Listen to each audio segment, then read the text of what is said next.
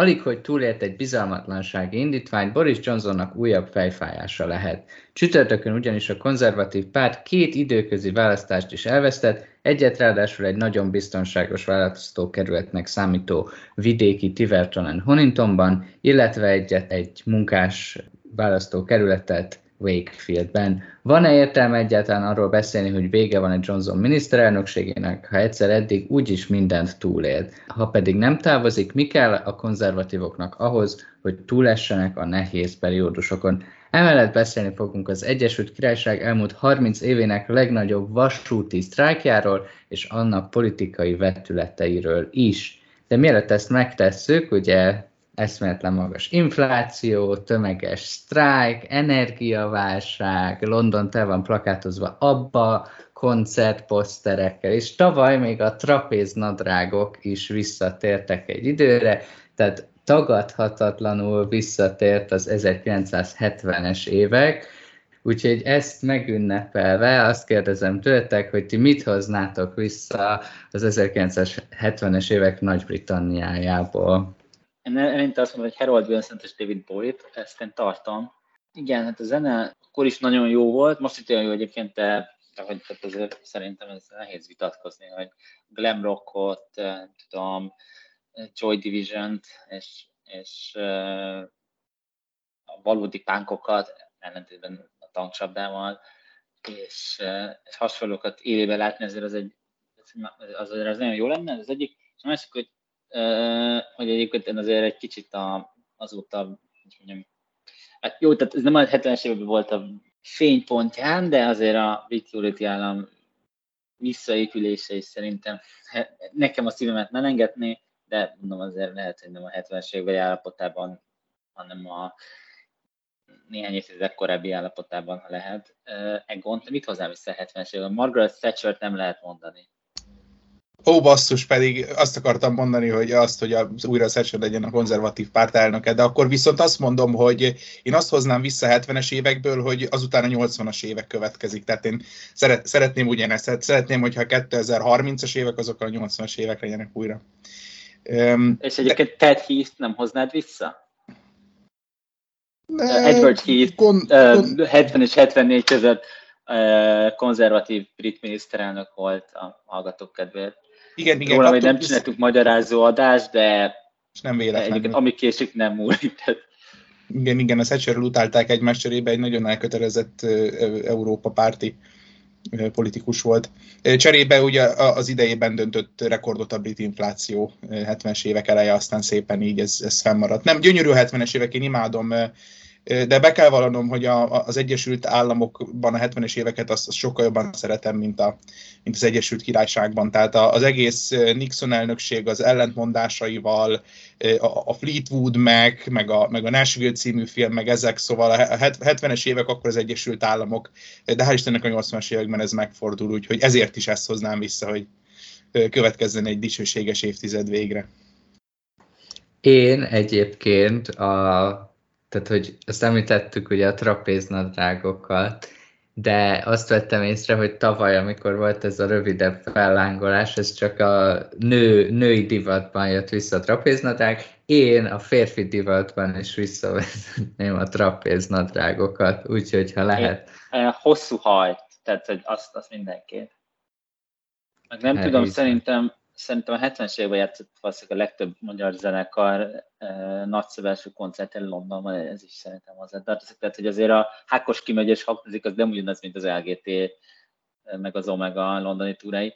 E, egyébként ez abban tenném hozzá a hallgatók kedvét, hogy mielőtt fogalnák a repjegyüket Londonban megnézni az Abbát élőben. Ez valami nagyon furcsa hologram koncert, amiről nekem nem annyira a nem, nem annyira a 70-es évek eszembe, hanem a Black Mirror, de de, de egyébként lehet, hogy jó buli, nem tudom, de hogy ez még mielőtt valaki úgy gondolja, hogy, hogy itt az idő élébe megnézni, segítsetek Anit, Björnt, meg a másik kettőt, azelőtt, azelőtt, azelőtt azért erről tudjanak. Kivel, hogy persze nagyon érdekel a hologram koncertek, akkor itt a soha visszanemtérő alkalom elmenni egyre. Elég szomorú, hogy eddig tartottak a zenekar megtakarításai, tehát egész jól meglettünk volna a kulturális téren nélkül, a produkció nélkül, de hát minden, de minden nem lehet tökéletes. Igen, hát igen, tehát lehet, hogyha a Spotify magasabb honoráriumot fizetne, a, felteszem azért nagyobb a milliárdos éves szintű abba, abba hallgatás után, már hogy számba milliárdos nem pénzben, mert ugye annyit nem fizet, akkor lehet, hogy, lehet, hogy megúsztuk volna az abba Return albumja és hologram koncerti nélkül, de felépítettek egyébként erre egy külön épületet, ez nagyon szórakoztató. Abba stadion, vagy valami hasonló. És ha már az appáról beszéltünk, az egyik leghíresebb számuk a Waterloo, és a londoni Waterloo állomás most annyira nem üzemel, ugyanis az elmúlt 30 év legnagyobb vasúti sztrájkját tartották ezen a hét. Ennek a hétnek egyes napjai, kedden, csütörtökön és szombaton, kedden még a londoni metró metró vezetők is sztrájkoltak. Csütörtökön és szombaton csak a vasúti dolgozók nagy része. Gondolom, előbb tekintsük át egy picit, hogy itt mi történik, meg mi, mi az oka ennek a nagy sztrájknak, és aztán beszélgetünk róla. Tehát a vasúttársaságok alapvetően egy kétszázalékos béremelést ajánlanak a vasúti dolgozóknak. Erre a szakszervezetek azt mondják, hogy elfogadhatatlan, hiszen jelenleg az inflációt nagyjából 11%-ra teszik, de amikor elkezdték a tárgyalást, akkor 7% volt, tehát azt mondják, hogy ők egy 7%-os béremelést szeretnének, illetve azt, hogy ne rúgjanak ki senkit, csak közös megegyezésen alapuló eltávolítás legyen lehetséges, ha már költségcsökkenteni kell.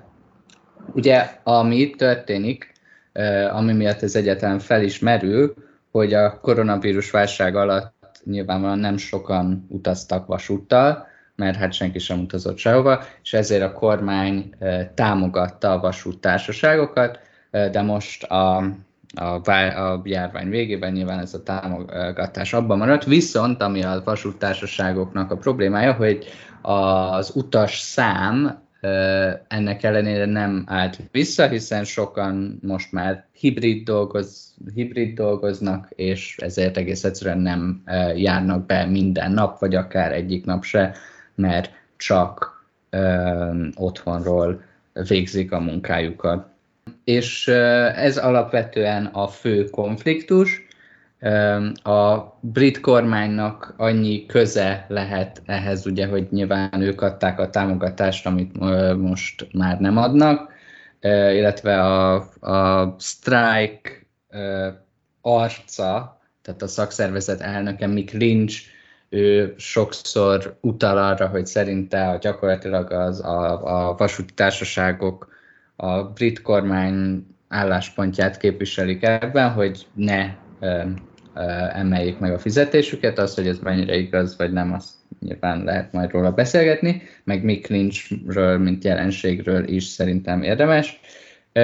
Ami miatt ez még releváns, hogy a tanárok, ápolók, illetve még az ügyvédek is úgy gondolják, hogy nem túl, nem túl méltányos a fizetésük emelkedésre az inflációhoz képest, a közalkalmazottaknál is van egy ilyen konfliktus, és akár ott is lehet uh, strike uh, a nyár folyamán. A British Airways-nél már például egyébként be is jelentették, hogy lesz, tehát lehet, hogy ez a nyáron folytatódik. A British Airways nem közalkalmazott. Ezt igen, igen, ez, ez... Egyébként ez... ugye érdekes, hogy a vasútat viszont lehet, hogy az lesz, de... Igen, tehát egy, egy pontot kellett volna tennem a mondathoz, nem egy veszőt, de igen. És akkor nyilván nekem az első sorban, az első kérdésem az lenne hozzátok, hogy mennyire dominálhatja, mennyire lehet ez a strike ügy ö, tényleges pártpolitikai kérdés, tehát mennyire foglalkoztatja, oké, okay, hogy a közéletet foglalkoztatja, de mennyire foglalkoztathatja ez mondjuk Keir Starmer, Boris Johnson, a konzervatív pártot, munkáspártot, itt mennyire veheti át ez a kérdés esetleg a, a fő konfliktust forrás ö, pozícióját a politikában? Én, én felírtam sok mindent ennek kapcsán, azokon majd szeretnék átmenni, de mindenképpen előbb a, a kérdésre válaszolnék. Az első szélsőséges narratív ezzel kapcsolatban, hogy hogy a, a sztrájkok miatt az idei nyár az olyan lesz, mint az 1979-es elégedetlenség tele volt, ami után megválasztották a, a, a Thatcher-féle konzervatív kormányt, aki a szükséges piacfundamentalista reformokon keresztül sikeres konszolidációt hajtott végre. Ez a jelenlegi szükséges. állapotra én azt gondolom, jó, erről van egy külön adás, ha szeretnétek, hallgassátok meg.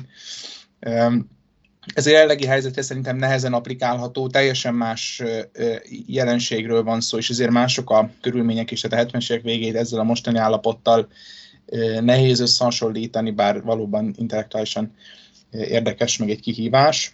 Ugyanakkor azt se gondolom, hogy, hogy ez, ez, ez politikai hatás nélkül elmúlna, már csak azért sem, mert ez a kérdés, ez ami egy nagyon komoly gazdaságpolitikai kérdés, a pártoknak valamilyen módon viszonyulniuk kell.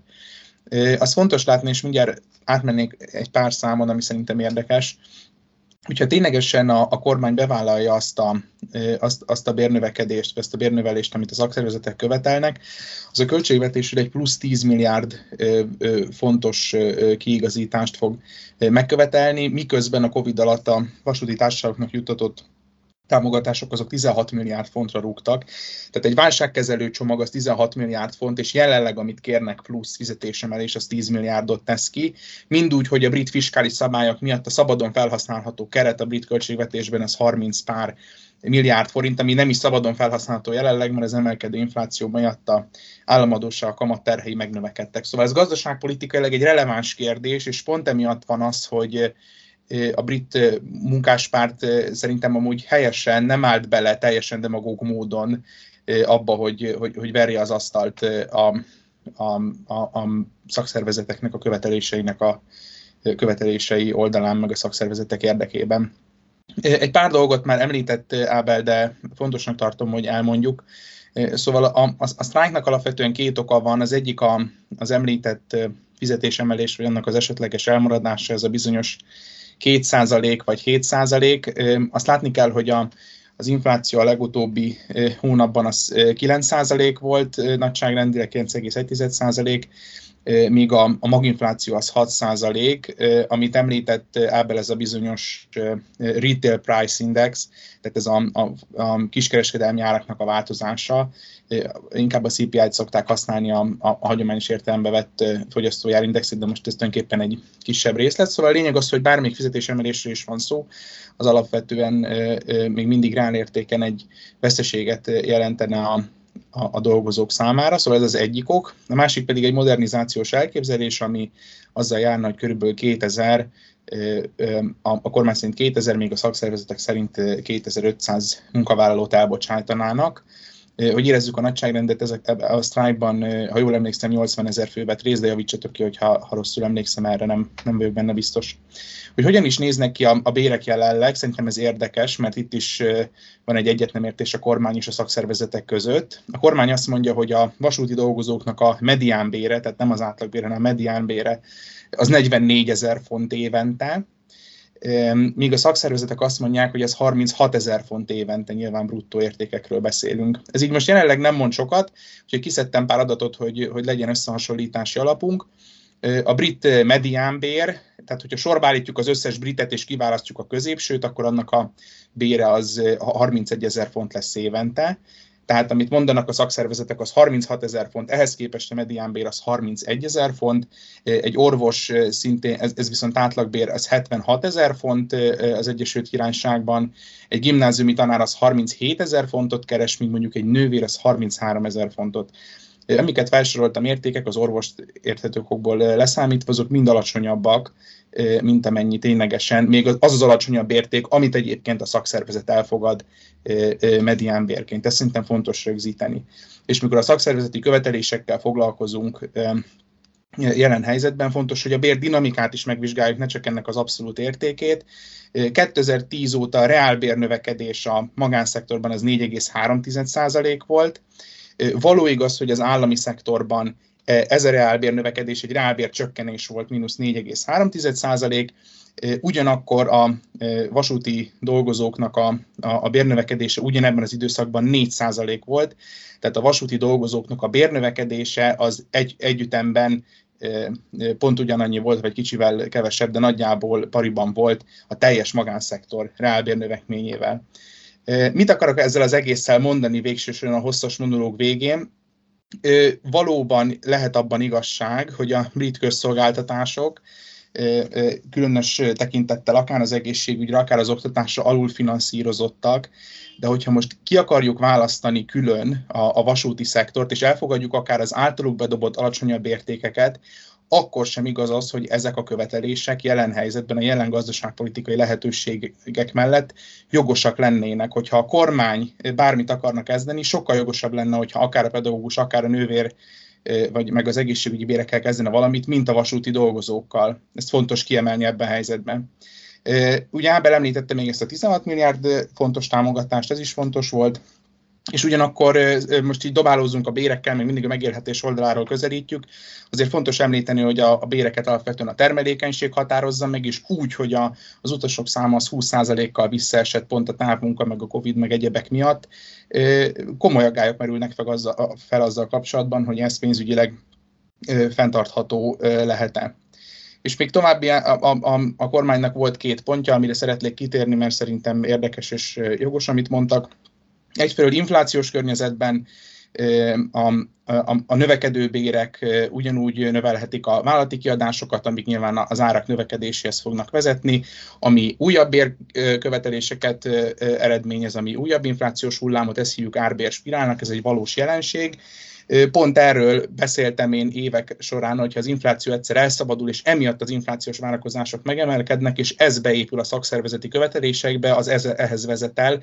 Ez a probléma az inflációval, üzenem e, ezen a fórumon is most Pogács Zoltánnak a kormányzati, minden mellett ez az egész jelenség azért jó rámutat arra, hogy egy kormányzat orbaszájba költi a pénzt, ahogy ezt a britek tették, de egyébként nem csak a britek tették, hanem a magyar kormány is csinálta, az európai kormányok, az, az Egyesült Államokban a kormány, az ez a jelenséghez fog vezetni, és pontosan, mikor azt nézzük, hogy a maginfláció 6%, míg, a, míg a, úgy mondjuk, hogy headline infláció ez 9%, az, az azt jelzi számunkra, hogy a, a jelenlegi inflációs sok egy jelentős része az keresleti sok, amit a kormányzat generál, és a túl az a monetáris politika.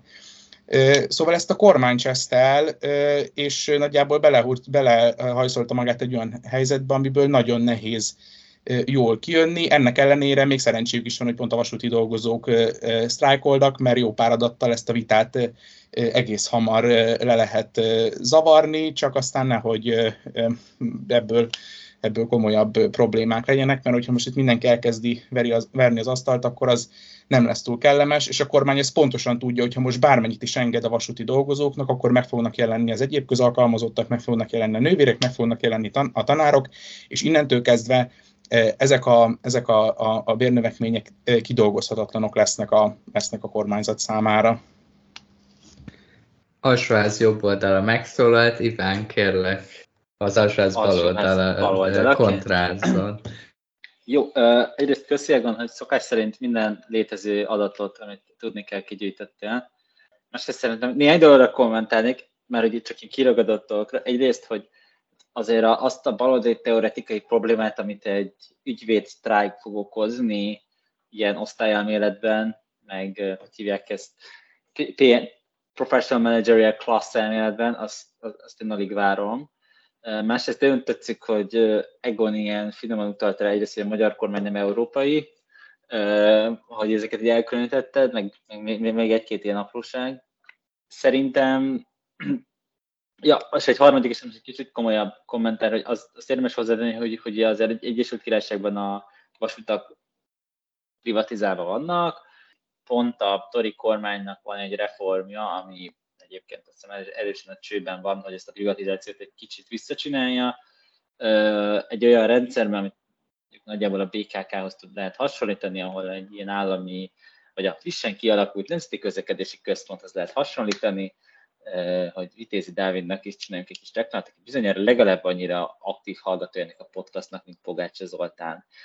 De, de hogy, a, hogy egy ilyen megrendelő, lesz egy állami megrendelő, és lesznek ilyen alvállalkozói, akik azt hiszem maradnak privát cégek, csak sokkal kevesebb szabadsággal, meg sokkal nagyobb kontroll alatt. Azt tudom, hogy abban a modellben a, a vasúti dolgozók, munkáltatói viszonyok hogy fognak alakulni, Az biztos, hogy, hogy, hogy jelenleg még ezek a vasúti dolgozók, kivéve például mondjuk a londoni metró alkalmazottakat, meg az LNR nevű ilyen kényszerbe államosított vasútársaság, vagy nem államosított, hanem új vasútársaság, de, de, de kényszerbe állami tulajdonú vasútársaság alkalmazottait, de hogy azért a legtöbb vasútársaság dolgozói azok, azok magán cégek alkalmazottai, vagy legalábbis más államok vasúttársaságainak leányvállalatainak alkalmazottai, tehát ők, ők nem a közszféra részeiben az értelemben. Akkor visszatérve a, a komolyabb kérdésre, én mondom, senkit nem fog meglepni, hogy alapvetően egyetértek ezzel a sztrájkkal.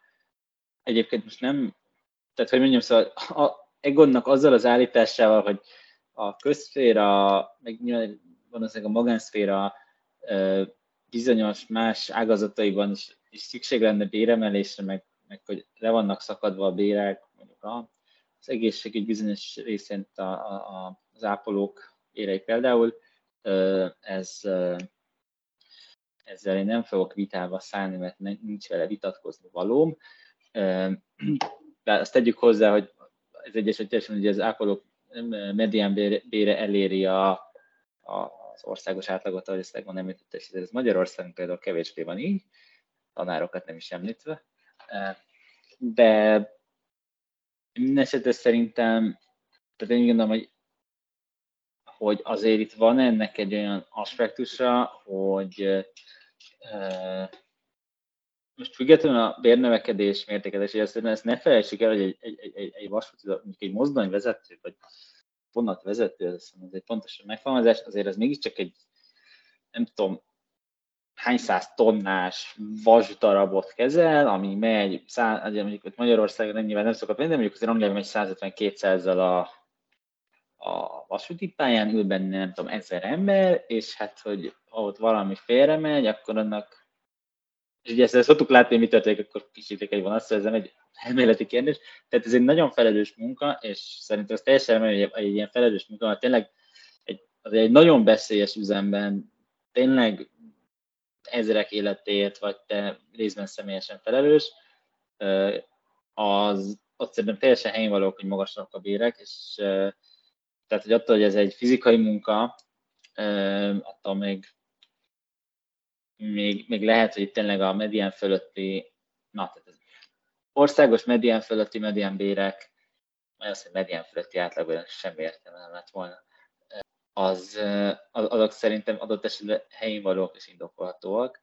És egyébként például egy, egy, egy, egy metró dolgozónál, hogy bejön az, hogy ugye azért a munkák részét föld alatt végzik, ami valószínűleg azért annyira nem egy ilyen boldog helyzet, stb. És, és és a másik, amit, amit gondolok, hogy azért itt tényleg arról van szó, hogy itt akármennyire dramatikusan is hangzik, családok megéletéséről van szó, akiknek nyilván a, a 9%-os infláció melletti 2%-os béremelkedés, ez reálbér csökkenés, ez, ez nyilván 7%-os is, tehát hogy ezt is nem mondta, hogy itt igazából bárki, bárkinek a követelés teljes, gondolom előbb-utóbb valahol a kettő között megállapodnak, hogy ez, hogy ez lenni szokott. Szóval itt, itt, itt, ez mindenképpen reálbér csökkenéssel járna, semmint reálbér emelkedésre, vagy, vagy, vagy akár csak a szinten maradásával, és ezt nyilván meg fogja érezni a mozdonyvezető, meg ez a mozdonyvezető gyereke, mozdonyvezető nem tudom, élettársa is adott esetben.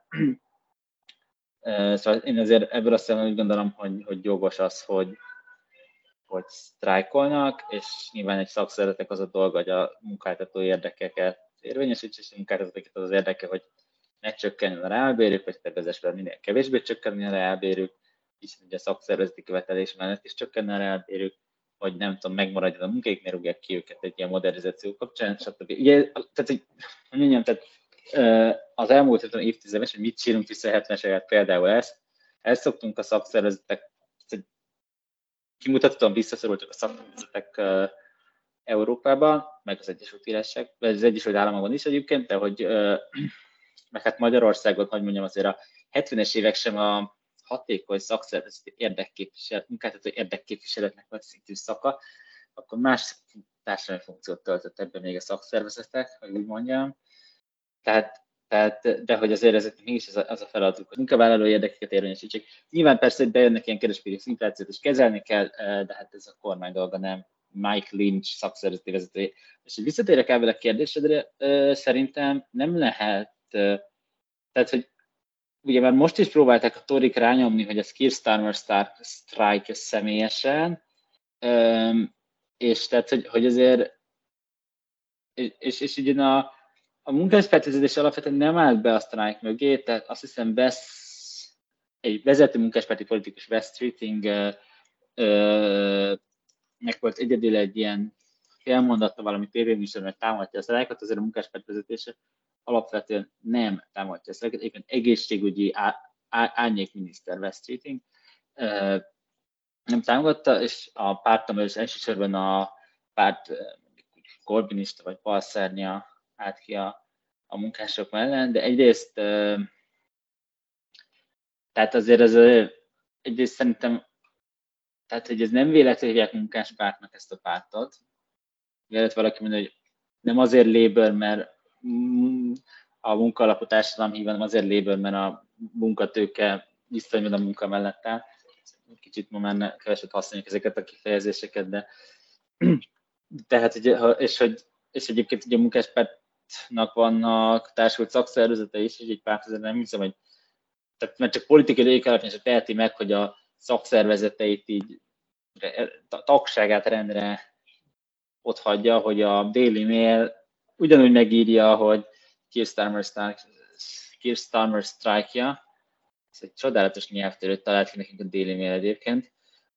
Szóval még ezt a politikai győzelmessel az megértett. Persze nagyon nagy kérdés, hogy mennyire politikai győzelem. Évek óta hallgatjuk, hogy a munkáspárt már nem a munkások pártját, akkor itt a lehetőség a munkások pártjának lenni. Jó, most ez kicsit vicces lesz, hogy ezekben a munkások között adott esetben az ügyvédek is megjelennek, az tényleg egy, egy, hogy is mondjam, egy új korszakát mutatja a kapitalizmus történetének, hogy így fogalmaznak, hogy az ügyvédek azok a említett munkatőke visszajön a munkaoldalán találják magukat, ez, ez, és nem ilyen egyéni döntések, mint egyébként Kirsztármar, aki volt szakszervezet ügyvéd, hanem, hanem kollektíven, de de, de hát itt a lehetőség megmutatni, hogy tényleg ők a munkások de és hát fordítva is látjuk, hogy a, egyébként a munkásosztály harcosaként magát pozícionálni szeretné torik, azok az egyébként a, hogy is mondjam, sztereotíp észak-angol munkás legsztereotípebbike Mike Lynch mondjam azt, hogy lincselésével, ez kicsit olcsóbb szóvic lenne, tölti a napjait. Figyelj, van, az én terús poénom után nem hiszem, hogy alva tudsz mondani bármit, úgyhogy nyugodtan Tehát, hogy, hogy, hogy ez fordítva is igaz, hogy a, hogy a munkáspárt vezetése, vagy Tori pedig most kiderül, hogy meddig is tartott ez a nagy, nagy fel, felződülés a munkás. Egyszerűen egy drukkolok a vasutasoknak, legyen jó a bérük, mindenki másnak is legyenek jobb bérei. Egyébként hosszú távon nyissunk meg egy vitát arra, hogy például hogy csökkentek a reálbérek a közférában, amint ahogy Egon említette, 4%-kal ráadásul, szóval nem is ilyen évfoly hiba határon majdnem tartottak, de mínusz 0,2, hanem, hanem azért egy érzékelhető mértékben a tori kormányzás alatt, de ez nyilván már nagyon-nagyon messzire vezet. Ha majd a közférában lesznek sztrájkok, na akkor erre visszatérünk. És ugye a közféra, azt hiszem a közférának a szakszervezete, igen, a közféra szakszervezet az például tagja a munkáspártnak, szóval ott még azt sem lesz, mint itt, hogy ugye nem is a munkáspárti szakszervezet. Mert ez a, a, a közlekedési hogy szakszervezet, ez nem, pont nem csatlakozott a munkáspárthoz, meg miért. Ez ugye a vasúti szakszervezet azt hiszem régen tagja volt a munkáspárthoz kötődött, de már nem és mielőtt reagálsz Rágon, csak pár számot gondoltam, hogy volt három közvéleménykutatás azzal kapcsolatban, hogy a brit nép hogy áll ehhez a sztrájkhoz. Egy Savanta Comrez közvéleménykutatás azt kérdezte meg, hogy jogosak-e a sztrájkok, vagy nem.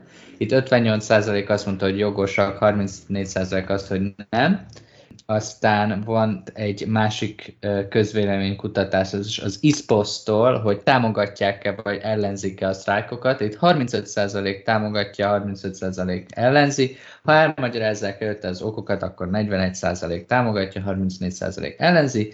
És volt egy YouGov közvéleménykutatás, ami azt mondta, hogy 45% ellenzi, 37% támogatja, és akkor reagáljakom. Jó, um, nagyon örülök, Iván, hogy külön kiemelted a tonnás masinákat kezelő mozdonyvezetőket, ugyanis ezek az embereknek az átlagbér az Egyesült Királyságban kb. 60 ezer font, ami jóval magasabb, mint ezeknek a, a tüntető vasúti dolgozóknak az átlagbére. Összehasonlításképpen a brit miniszterelnök a 150 ezer fontot keres évente, ahhoz képest egy, egy mozdonvezető 60 ezer fontot. Ugye az orvosnál mondtuk, hogy 76 ezer font, csak hogy így össze tudják hasonlítani a, a, a, a hallgatók is.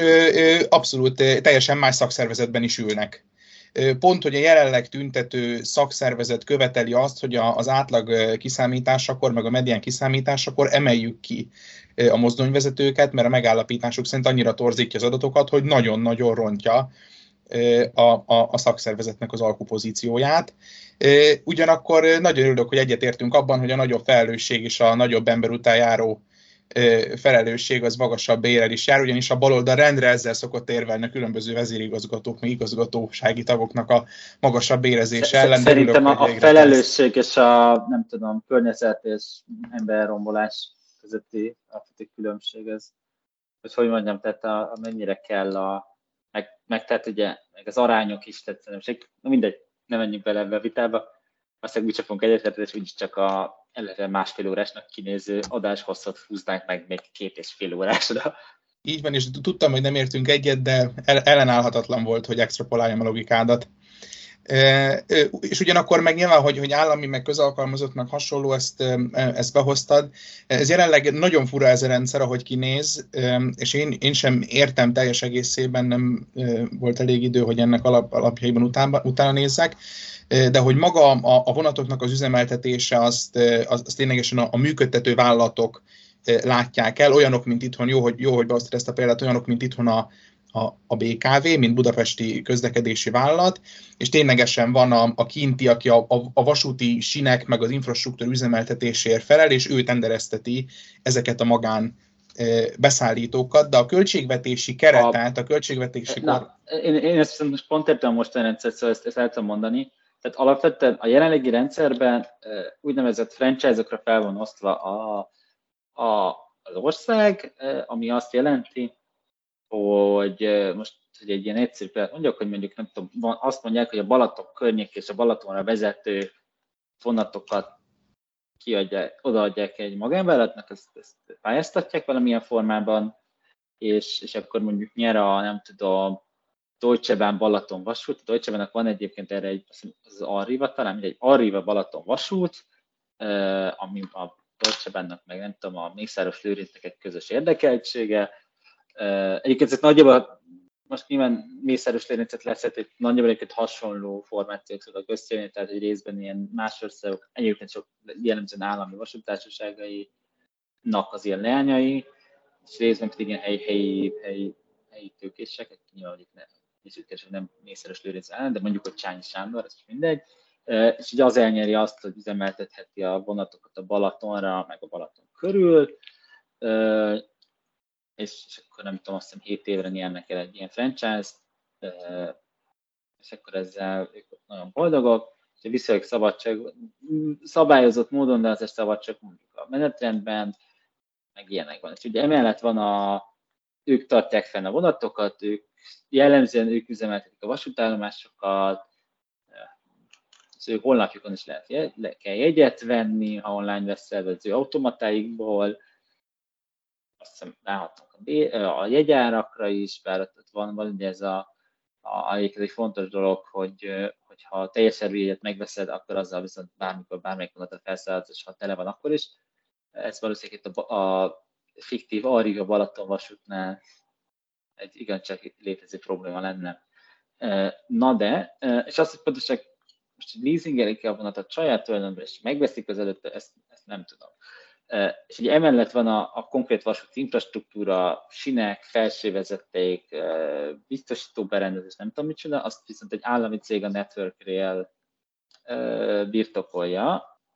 Azt hiszem, egy időben az is privatizálva, de aztán azt a Tony Blair alatt visszaállamosították, mert volt egy elég durva baleset, ahol kiderült, hogy nem, nem sikerült a vasúti infrastruktúrát kellő minőségben karbantartani, és ezért vissza lett államosítva.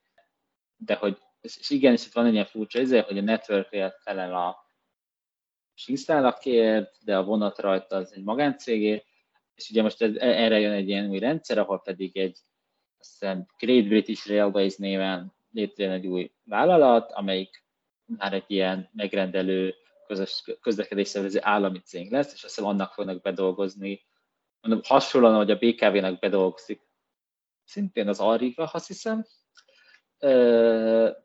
de külső, ezt itt, itt ismerhetjük, meg a BKV-nek ez ugyanek a tulajdona, ugyanis bedolgozni, hogy a Network Rail bekerül ebbe a GB, vagy Great British Railways, vagy mi a azt nem tudom. Ez ha bekerül, akkor ez megint olyan lesz, mint hogy a BKK-hoz tartozik a BKK közút, aki fenntartja az utat, ami megy a villam, vagy villamos nem, de a, a busz, ezt a témánál maradva, de, de jelenleg az a rendszer még, és azt hiszem ez az új rendszer, ez így felmenően, ahogy, ahogy a egyes franchise-ok ugye kifutnak a, a licenszikből úgy fog bevezetésre kerülni, de még jelenleg még nem lehet ilyen vonatokon utazni, hanem helyett vannak franchise-ok, mondom, ezek magáncégek kivéve a londoni, tehát a, a, a bizonyos vasútvonalak átlettek adva a londoni közlekedési vállalatnak, amik egy másik modellben vannak, egyébként ehhez a Landed Credit is ez hasonló modell vannak üzemeltetve, de ott is ez a network rakja, csinálja meg a felsővezetéket, és, a, és van egy vasúttársaság, ami állami tulajdonú, de az ilyen a franchise modellben működik, csak csődbe ment a franchise tulajdonos, és a helyet jött létre egy állami vasúttársaság, de ez csak egy bizonyos vonal üzemeltet. Szóval ez a vasúti rendszer az Egyesült Királyság a jelenlegi, a privatizáció után, és jelenleg éppen már alkonyát élő rendszer az Egyesült Királyságban. Tényleg egy kicsit bonyolult, és tényleg vannak ugye benne állami szereplők, igen, a network véleménye szintén, ahol ugye a hagyományosabb fizikai munkásod az, de ugye ők nem tudják megbéníteni a vasút közlekedést, hiszen három napig állnak legfeljebb a felújítási munkák, de a felújítási munkák alatt amúgy sem jár a vonat. Meg az Egyesült Királyságban, hogy hétvégente szoktak felújítani, nem nincs az, mint Magyarországon, hogy másfél évig offos Belgrád vonattal Köszönöm szépen a kiegészítést, Iván. Annyit ö, akartam mondani végsősorban, és ez már csak egy fél mondat lesz, hogy ö, hogy jelen, jelen, azt azért látni kell szerintem, hogy jelen helyzetben a költségvetési korlátot azt, azt, azt ténylegesen az állam határozza meg. A szakszervezet nem véletlenül a kormányjal felesel. Tehát értem a romanticizált tőke munka dihotómiát, de ez jelen helyzetben talán pont csak bizonyos kikötésekkel alkalmazható, és amit meg mert ugye volt egy ilyen, egy ilyen, egy ilyen félmondatod, a közhiedelemmel ellentétben a magamfajta neoliberálisok nem azt szeretik, ha nem nőnek a bérek, hanem hogy azt szeretik, hogyha ez egy kigazdálkodható keretben mind állami, mind privát szereplők esetén valósul meg, és itt jönnek be a politikai okok, amit említettem is az előbb. A brit kormány pontosan tudja, hogy ha itt enged a vasútlas szakszervezetek követeléseinek, akkor az olyan szintű követeléseket fog ered, keletkeztetni a kormányzattal szembe a, a többi közalkalmazott részéről, akik most bármennyire is jelen konstrukció miatt egy, egy lapon kell kezelnünk őket a vasúti dolgozókkal, ami meg a jelenlegi költségvetési pálya, meg a jelenlegi infláció, meg az államháztartási helyzet, meg az adósságszint mellett, az kigazdálkodhatatlan lesz, nekem ezzel ennyi a kifogásom.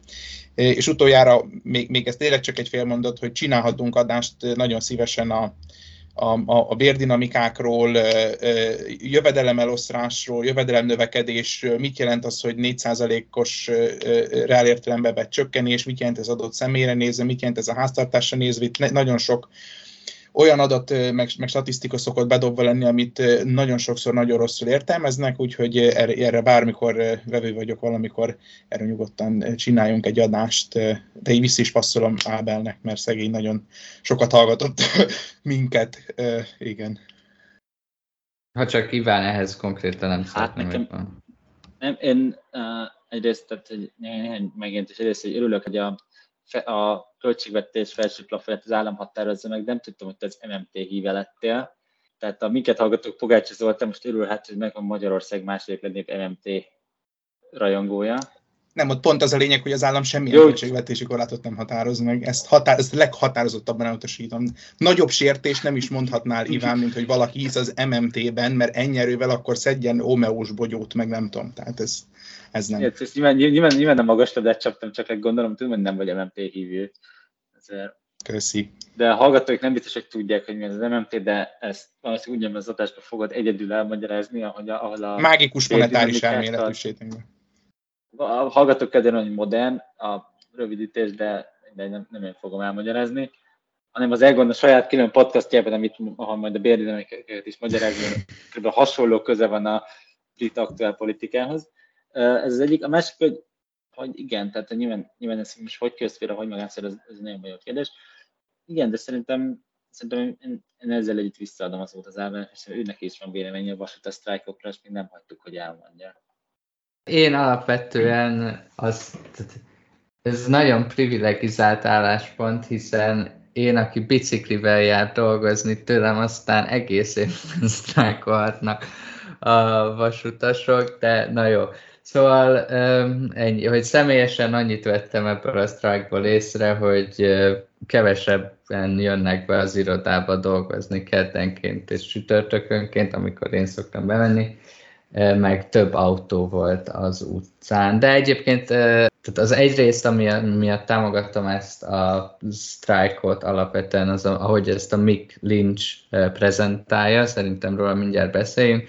Másrészt pedig szerintem tehát, hogy az, hogyha reálbér csökkenésre van valakinek, az teljesen jogos, hogy kiharcolja magának azt, hogy legalább az életszínvonal ne csökkenjen, Szerintem ez nyilván, tehát hogy azt beszéltünk róla, hogy mit mondták, 36 ezer forint a medián keresettük ezeknek a strá- pont, pont, igen, pont, pont, igen. Hát ha 36 ezer forint lenne, akkor meg még inkább, szerintem az akkor még Egon is ott lenne a kis strike vonalon.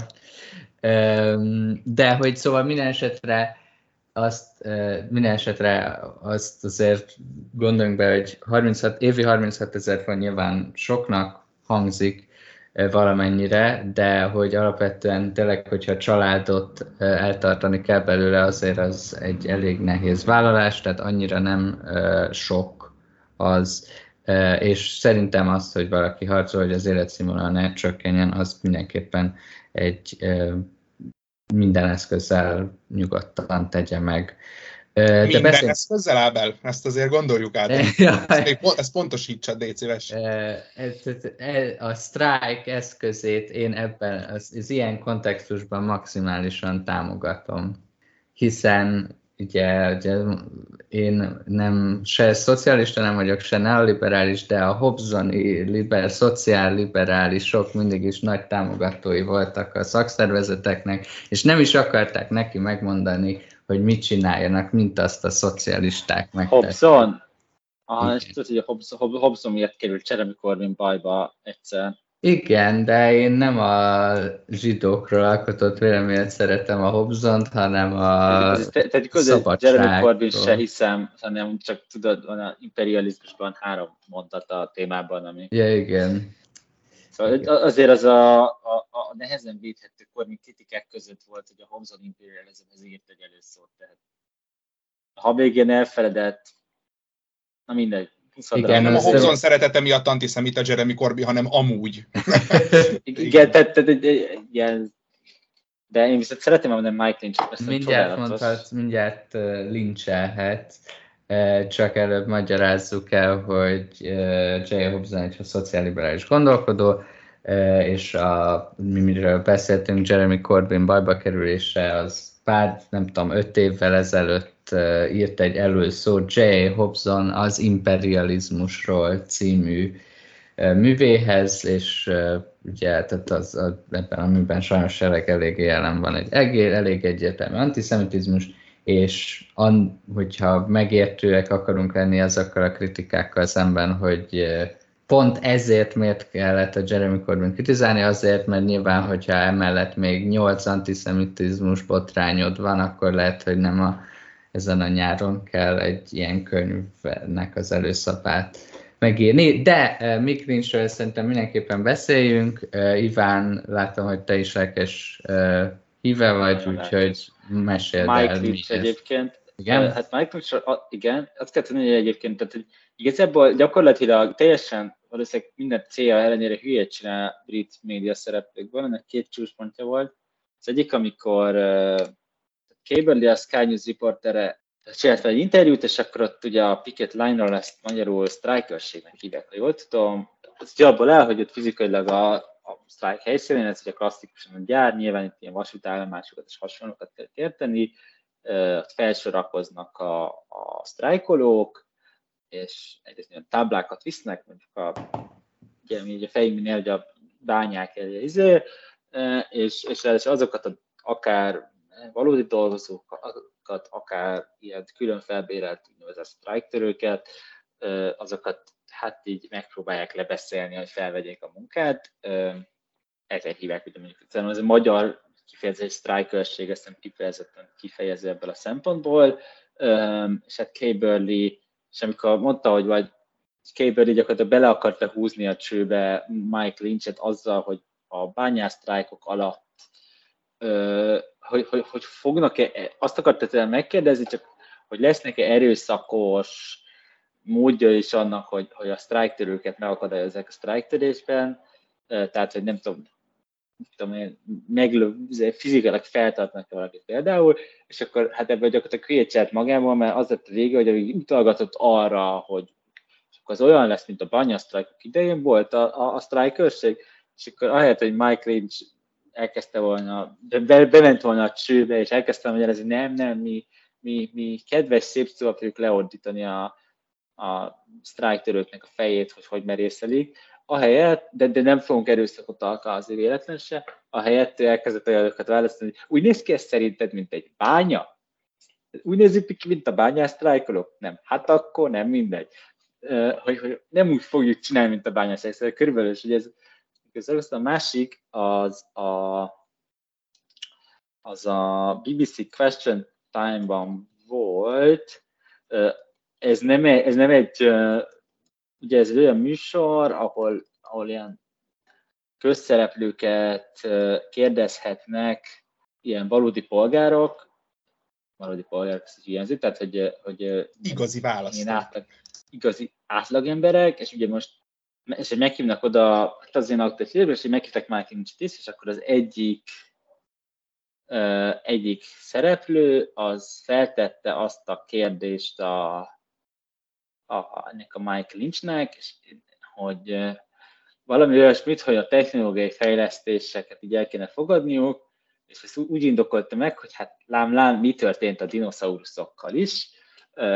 Ez, ez, ez rendkívül szórakozó, hogy lement a TP Penson, hogy nyilván dinoszauruszok nem a technikai, a technológiai adaptációval való ki, képesség, vagy annak hiánya miatt haltak ki, hanem rájuk esett egy meteor, vagy tudom is se, hogy éppen mi a tudományos konszenzus az ügyben.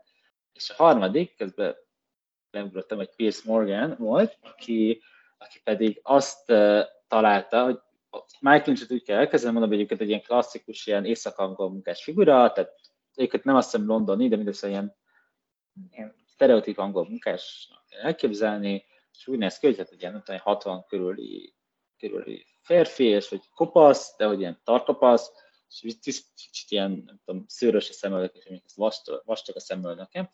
És a Facebookján beállított profilképnek egy fotót, egy uh, általán korábban nem ismert 60-as évekbeli brit uh, gyurma figura rajzfilm a Gyurma figura film, animációs film főgonoszáról, aki hát egy, egyébként tényleg egy kicsit hasonlít rá, és hát nem tudom, hát szerintem mindenkinek vannak idősebb Facebook használó ismerős, és mert találkoztattak ilyen hasonlókkal, tehát van, aki rózsát állít magának, annál lesz lényegesen vállalható húzás, all people on the internet, de, de minden esetre Pierce Morgan ezt észrevette, és vagy hát kinyomozták neki, és feltette az ominózus kérdést, hogy akkor ő ezek szerint példaképének tekinti ezt a HUD elnevezésű, nem tudom mi az Isten, terroristát a, a tévéből.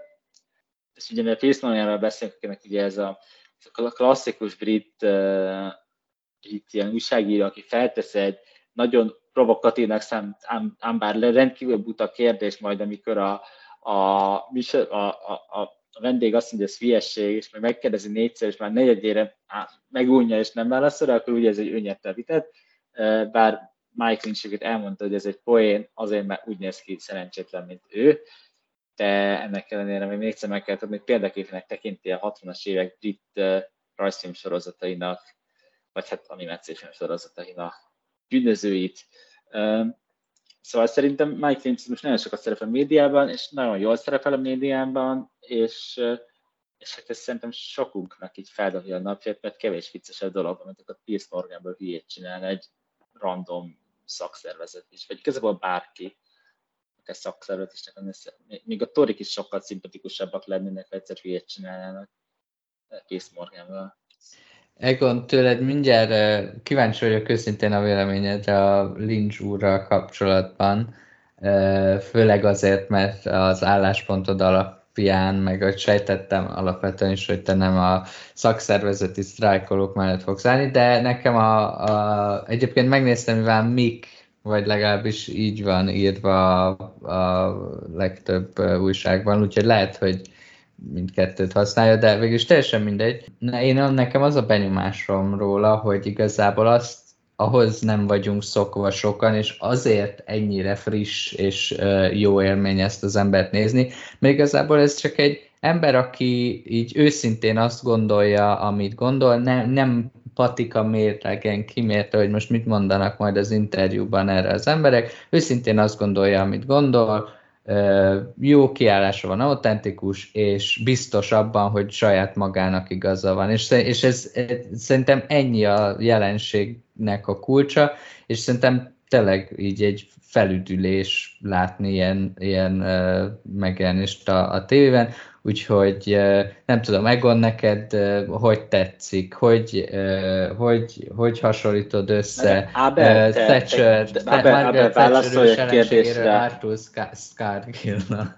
De Abel, előbb keresztkérdés, Kirstarmer, nem ismersz rá abban a leírásban? Hát sajnos nem.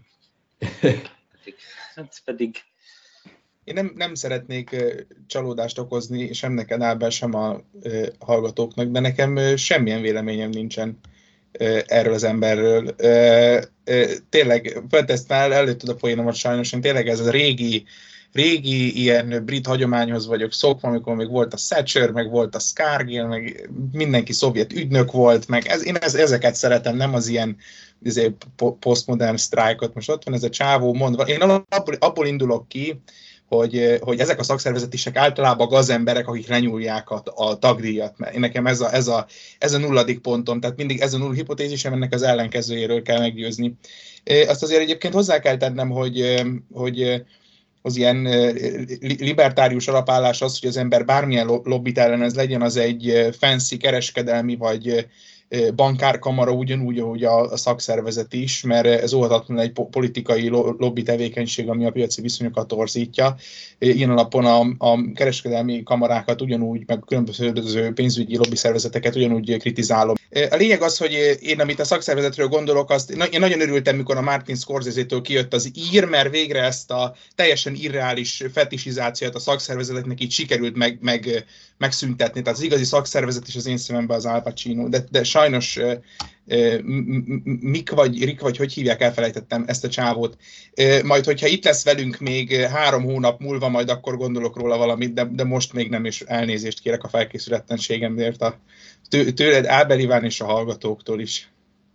Semmi baj. Most tudtátok meg, hogy Zsíros Egon az 860 évre visszamenni, meg tudja a GDP adatokat, de a ma reggel, a adás felvételek napján reggel, reggel trendingelő videót arra, hogy dinoszauruszokhoz hasonlították a szakszervezetést a BBC Question Type-ban, a, a Twitter, mert ő Twitteren trendingelt, szóval azt persze nem nézi meg. Tehát Igen, de, de miatt nézzék el ezt a hallgatók nekem, hogy míg a kollégák fönn vannak a Twitteren, én, én két hétig bírtam, vagy hogy én nem, nem, nem bírom, úgyhogy, úgyhogy az aktualitásokat mindig Ivántól és Ábertől fogjátok megtudni. És van a másik témánk, méghozzá annyira friss téma, hogy eszünkbe se jutott, amikor megterveztük az adást, nagyon kicsit meglepett minket, de, de volt két időközi választás csütörtökön, két teljesen... A demokrat... csütörtök az június 23-a hallgatóknak. Igen.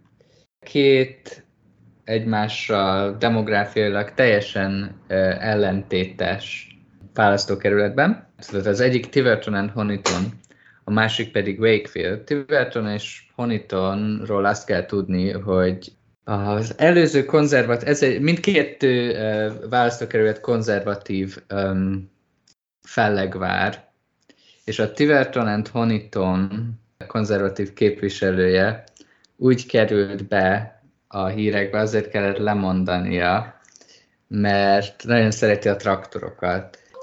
Az annyira szereti a traktorokat, hogy, hogy még az alsóház ülése közben is a traktorokat traktorokról keresett a Google-ben valamit, és van egy kedvenc típusú traktora, aminek az a neve, hogy a Dominátor. Na már most ez a képviselő úr beírta ezt a Google-be, és egy másfajta dominátorról jelentek meg neki képek vagy videók, ezt állítja. Aztán azt is állítja, hogy másodjára már ezt a bizonyos másfajta dominátorra keresett rá, és e, nézegette a képeket, a videókat, de hát ott voltak mellette a kollégái, úgyhogy ezt e, miatt gyorsan le is kellett mondania. Őt hívják ugye a pornós képviselőnek, és, Igen, egy, tehát hogy összefoglalom az Ábel sztoriát, pornót nézett a parlamenti ülésteremben. Tehát azt, egyébként erről valószínűleg a hallgatók hallottak, mert ez azért a magyar médiában is futott egy kört, hiszen tulajdonképpen azért ez egy rendkívül vicces történet. Maga Igen, szóval tehát, hogy erről a helyről beszélünk az Egyesült Királyságban, ez egyébként Devonban van, ez nagyjából tehát az a bal, tehát amikor előttünk van a Nagy-Britannia térképe, az a bal alsó csücsök felé az a rész, amiről igazából senki, aki igazából senkit se érdekel, és nincs ott semmi. De ettől, függ, de ettől függetlenül képviselő. Trump, Trump mondta ezt, hogy shithole country ezt az Álver megidézte ezt a szép hagyományt. Nem, nem, nem, azért ez, azért ez az Egyesült Királyság Vas megyéje. Tehát, hogy hogy itt azért gazdag fehér nyugdíjasok élnek főleg. És szóval, igen, és szóval ez egy elég vidéki választókerület. Vidéki választókerület,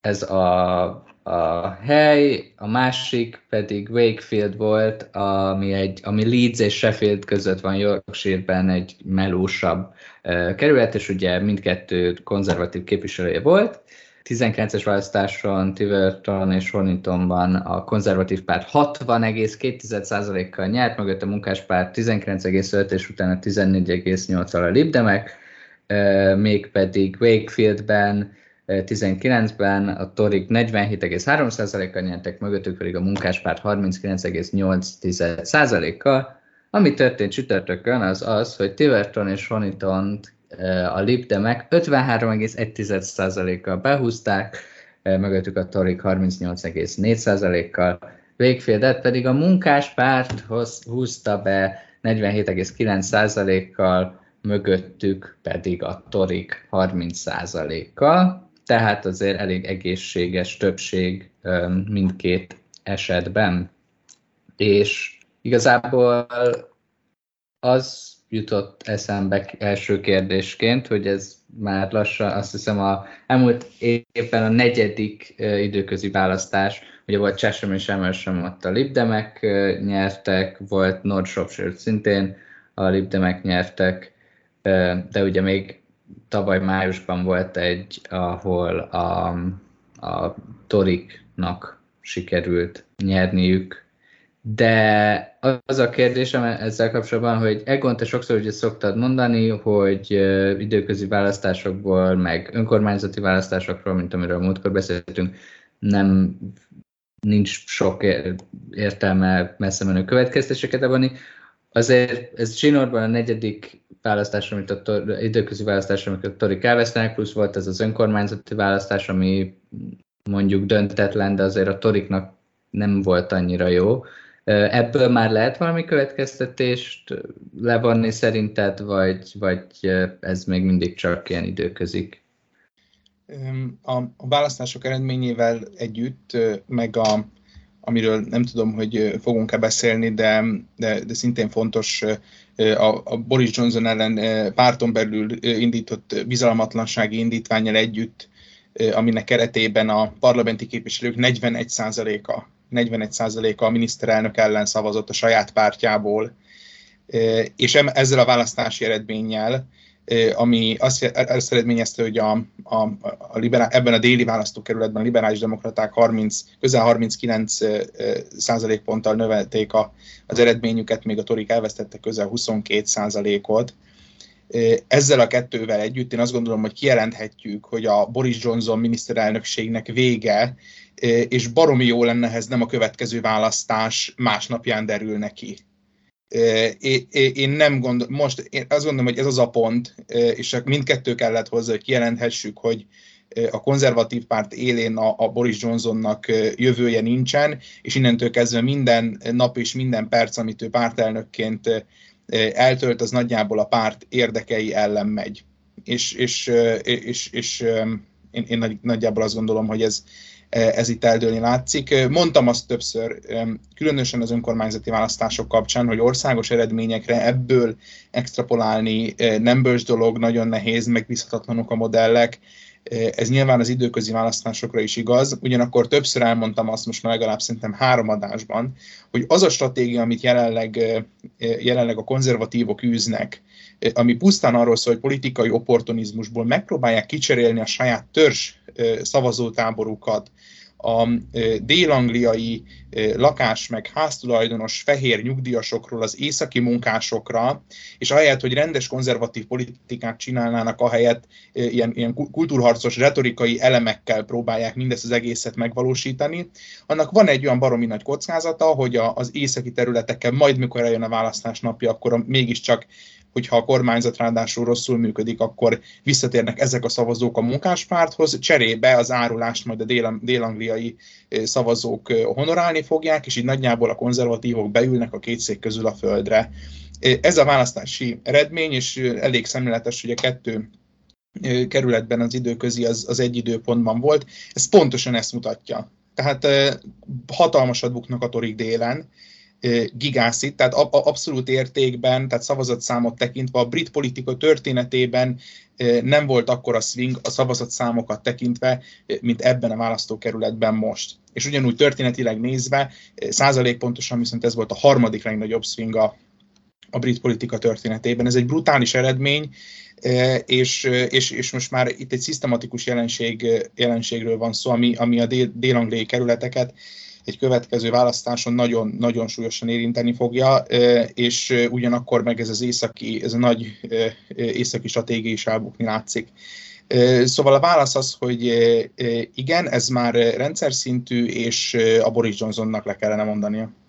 Iván, téged elsősorban wakefield kapcsolatban kérdezlek. Ez már azt mutatja, hogy Starmer és a munkáspárt jó úton halad, ez csak folytatni kell, vagy ez még mindig nem elég? Folkfield kapcsán szeretnéd kérdezni, úgy érted? Jó, én egyébként először kiemelném, hogy nem nagyon mondott ez Egon Öllatöbbit, amivel nem értenek egyet. viszont amit mondta, azok két dolgot emelni ki. Egyrészt az a 41%-os leszavazás, ez a hallgatók kedvéért, hogy ez több, mint, tehát hogy többen szavaztak el Boris Johnson ellen, mint Tereza May ellen 18 végén, 19 éves fejből ami utána hát azért emlékszük, hogy Tereza May-nél ez egy viszonylag néhány hónapon belüli bukással ért véget.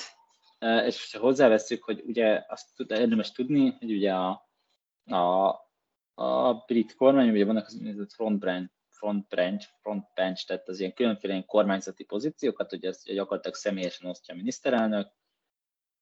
Biztos lesz egy kommentől kell, hogy néhányat ezt hivatalosan királni, de tehát ez egy ilyen miniszterelnök kegyelméből történő munka. Ugye a ha nincs koalíciós kormány, akkor tényleg annyiból áll, hogy, hogy, be, hogy, hogy a miniszterelnök behívja John-t, hogy John most mondott először a pénzügyminiszter. Nyilván persze az hogy történtek hátterén a tárgyalások, de hogy ezt ugye, hogy mondjuk például a eredeti, valódi és nagyon jó Brit House of Cards-os ez tényleg egy ilyen behívás van szokott történni. Mindenki nézzen Brit House of Cards-ot, egyébként nagyon jó. És hogy ehhez képest, hogy nagyon szeretjük, úgyhogy konkrétan a, a kép, Tori képviselők nagyon-nagyon jelentős részének az egzisztencia, tehát ugye a fizetésnek egy része, hiszen több pénzt kapsz, hogyha mondjuk miniszter vagy, vagy és természetesen a pozíció is a Boris Johnson kegyelméből van, tehát van egy ilyen erős ilyen klienturisztikus, uh, nyilván nem, ez nem a Boris Johnson kormány sajátossága, a félreértés nehézség, ez nem tudom, Tony Blair alatt is így volt, csak hogy ezt, a kontextus kedvéért. És akkor Walkfieldre kapcsolódva, hát tehát azért uh, abban egyetetek az Egonnal, hogy, hogy, hogy azért most nyilván, hogy mondjam, tehát, hogy, hogy a választást ezt nem most írták ki, és, és hogy főleg egy, azért éppen a és mondjam, éppen erősen billegő miniszterelnök ellenében megnyerni egy, egy végfélről azt kell tudni, hogy ez az ilyen klasszikus Red Bull hely, ahol most megnéztem, 1930, várjál, 32-ben volt egy időközi választás, amikor Arthur Greenwood, aki később a munkáspárt elnök helyettes volt, elveszte, nyert, elhozta a konzervatív a közt, mert előtte is voltak munkáspárti képviselők, és ezután 2019-ig, tehát röpke 88 évig, 87 évig, bocsánat, nem volt csak munkáspárti képviselő volt a körzetnek, majd aztán 19-ben Imran Khan aki egyébként, ha jól emlékszem, zaklatási ügyei miatt kényszerült lemondásra. Igen, egy 15 éves fiú gyakorlatilag megerőszakolt. Igen, hát igen, és ezek ilyen ügyek. Másik is ugye hasonló ügy. Emiatt újra elhozta a munkáspárt, és egy szép eredménye. Itt ugye azért érdemes ezt látni, hogy a, a egy tehát egy, egy időközi választ, nyilván minden választás mozgósítási harc, de egy időközi választás ez különösen, és tehát, hogy, hogy azért az nem mindegy, hogy egy szavazó az aktívan, tehát egy konzervatív szavazókból aktívan munkáspárti szavazó lesz, vagy pedig, egy, vagy pedig egyszerűen otthon marad, mert elege van belőlük, húzza rajtuk az orrát, különben is mindenki azt mondta már jó előre, hogy itt munkáspárti győzelem vagy munkáspárti győzelem lesz. Egyébként azt hiszem egészen jól mértek a helyi közvéleménykutatások is. Tehát, hogy, hogy, hogy jó, hát most nem, most leggel van velük, ó, nem megyek el. Egyébként ugye, ott is június van, ott is már, tehát azért júniusi választáson lehet, hogy a, a választók egy része nem vesz részt más országban tartózkodás, vagy Anglia, hogy is mondjam, naposabb, Anglia naposabb vidékész, most így, itt rögtek fel hangosan a hallgatók, de, de minden esetre Anglia tengerparti vidékének meglátogatásával tölti. Jó, csütörtök, szóval, hogy tehát Glastonbury is most, egyébként fun fact, tegnap volt a, tehát 24-en az a választás volt, az volt a Brexit népszavazás hatodik évfordulója, amikor egy ilyen Brexiter körzetet elhozott. Ugye, de azért az látszik, hogy a, ezeket az éjszaka tudnak pozíciókat tartani, és adott esetben visszaszerezni a munkáspárt, ez egy nagy előrelépés. Az is látszik, hogy azért ami a nagy ilyen ék volt a munkáspárt és a szavazói között a Brexit, az hát most már már nem azt mondom, hogy eltűnt, mert azért például a, a miért van infláció, miért, miért vannak gazdasági problémák kérdés, ez felszokott hogy lehet, hogy a Brexitnek ehhez közel lenne, de, de mint politik, politikai uh, ér, az, mint politikai ég, az, mint, mint napi szintű politikai ügy, az, az eltűnt. Nyilván a munkáspárt már nem kampánya a második népszavazással, uh, hülyén is hangzik ki erről beszélni, hogy mi a második népszavazással kampánya, mert ilyenekben már egyedül Femi és a hashtag FBPE Twitter hisz, és ők sem nagyon nagyjából azon a szint, mint nem tudom, a illegitim volt a 2022-es magyar választás, és, és, és, és ha nem, nem mindegy az ellenzék, akkor Orbán Viktor belebukna. Na mindegy, szóval szerintem a munkáspárt az jelzőnek ezek a wedge, és nyilván Jeremy Corbyn a szemben ellenérzés kongresszaplán is semmi értelme nincs már beszélni, hiszen Jeremy Corbyn hát a munkáspártnak frakciójának nem tagja, de, de azért, azért én itt még nem látok. Itt, itt még mindig benne van az, hogy azért a, a torik azok csak elegük van, és nem mennek el, és meleg van, és, és nyaralok amúgy is Franciaországban, vagy élvezik a házukat, mert egyébként akármit is mond az Egon, azért ezekben az északi munkás környékeken egész magas a, a saját ház birtoklásnak, nyilván az van köze, hogy viszonylag magas az átlag, az átlag életkor, tehát ott laknak azok mondjuk ha már említettük, azért a housing prices, ezt ne felejtsük el, hogy mit hoznánk vissza a 70-es évekből, tehát a, a korábbi lényegesen megfizethetőbb lakhatási vagy hát ilyen ház árakból részesültek. Nyilván ugye valószínűleg végfélben amúgy sem annyira drága házat venni, mint Londonban, tehát egyébként ezeken a kör, körzetekben elég magas a, a saját házban lakás, lakók aránya. Mondom, ezt én abszolút visszahoznám, legyenek 70-es évekbeli árakon a házak. Most infláció az, az, az, az, ami ki lehet végülni, hogy igazítjuk az inflációhoz, de, de reál értéken hozzuk vissza a 70-es évek. Akkor nem mondj keveset, Ivány, mondd annyit, hogy minden kerüljön ugyanannyiba, mint a 70-es években. Én ezt szeretném. Na jó, de, de csomó minden meg drágább volt a 70-es években. Hát de most a nem tudom, hogy... mellett érted? Hát, hát de Régi nem most a reál... fizetések. Nem, nem, nem, de most nem, hogy reál értéken viccelődöm, ja. meg érted, hogy Hát a, a számítógépeknek nem örülnénk, ha annyiba kerülnének, mint a 70-es években. Vagy nem tudom, tehát okos telefonba bele sem megyünk be, hát ez, annak nincs értelme. Na mindegy, de, de egyébként szerintem érdekesebb ez a Tiverton és, Tiverton és Honiton. Uh, volt egy tweetje, David Frost volt, hát ilyen konzervatív uh, lordokháza képviselőnek, Kírnek, arisztokratának, kamu Meg uh, Brexit főtárgyaló volt David Frost. Igen, igen. Azóta igen. kultúrharcos figura. Igen, hát egyébként, na mindegy. És ugye kiírta, hogy, hogy azért nem annyira durva, és leírta, hogy a, a munkáspárt, tehát a teljes népességhez képest, képest a, a, a részvétele az, az alacsonyabb lett Takefieldben, viszont a, Tivertonban, hogy ugye ott, a, ott ugye nincs, érdemes összeadni a munkáspártiak a libdemeket, mert ugye ott, ott azért valószínűleg egy elég komoly játszódás volt, de ott ugye nyilván alacsonyabb részvétel mellett, egyébként 20%-ot alacsonyabb részvétel mellett 25-ről 29%-ról a teljes népességben a, a munkáspártra és vagy libdemekre szavazóknak a száma, ami egyébként azért, azért fontos, hogy azt jelenti, hogy itt egy alacsonyabb részvétel mellett is, tehát egy olyan helyzetben, amikor ugye a nem tudom, alapvető választási logika szerint csak az elkötelezettebbek mennek el szavazni, egy csomó ember nem megy el, ez kimutató, hogy csomó ember nem megy el szavazni, aki normálisan elmegy. Ö, emiatt nyilván az ilyen bizonytalanabb, és most ugye bizonytalanban azokat is beleértem, akiknek egyébként sose szavaznának a másikra, csak abban már nem biztosak, hogy hajlandók-e erre, és most vagy, vagy is mondjam, férfi himtagok, hogy Dajs Tamást idézzem, rajzolgatásával szeretnék kifejezni a véleményeket a politikai rendszerről. Ez, hogy ilyen, ilyen százalékon nem szoktak elmenni, főleg nem nyáron, és itt ennek ellenére nőtt azoknak a száma, akik erre kérhet ezt, ezt a,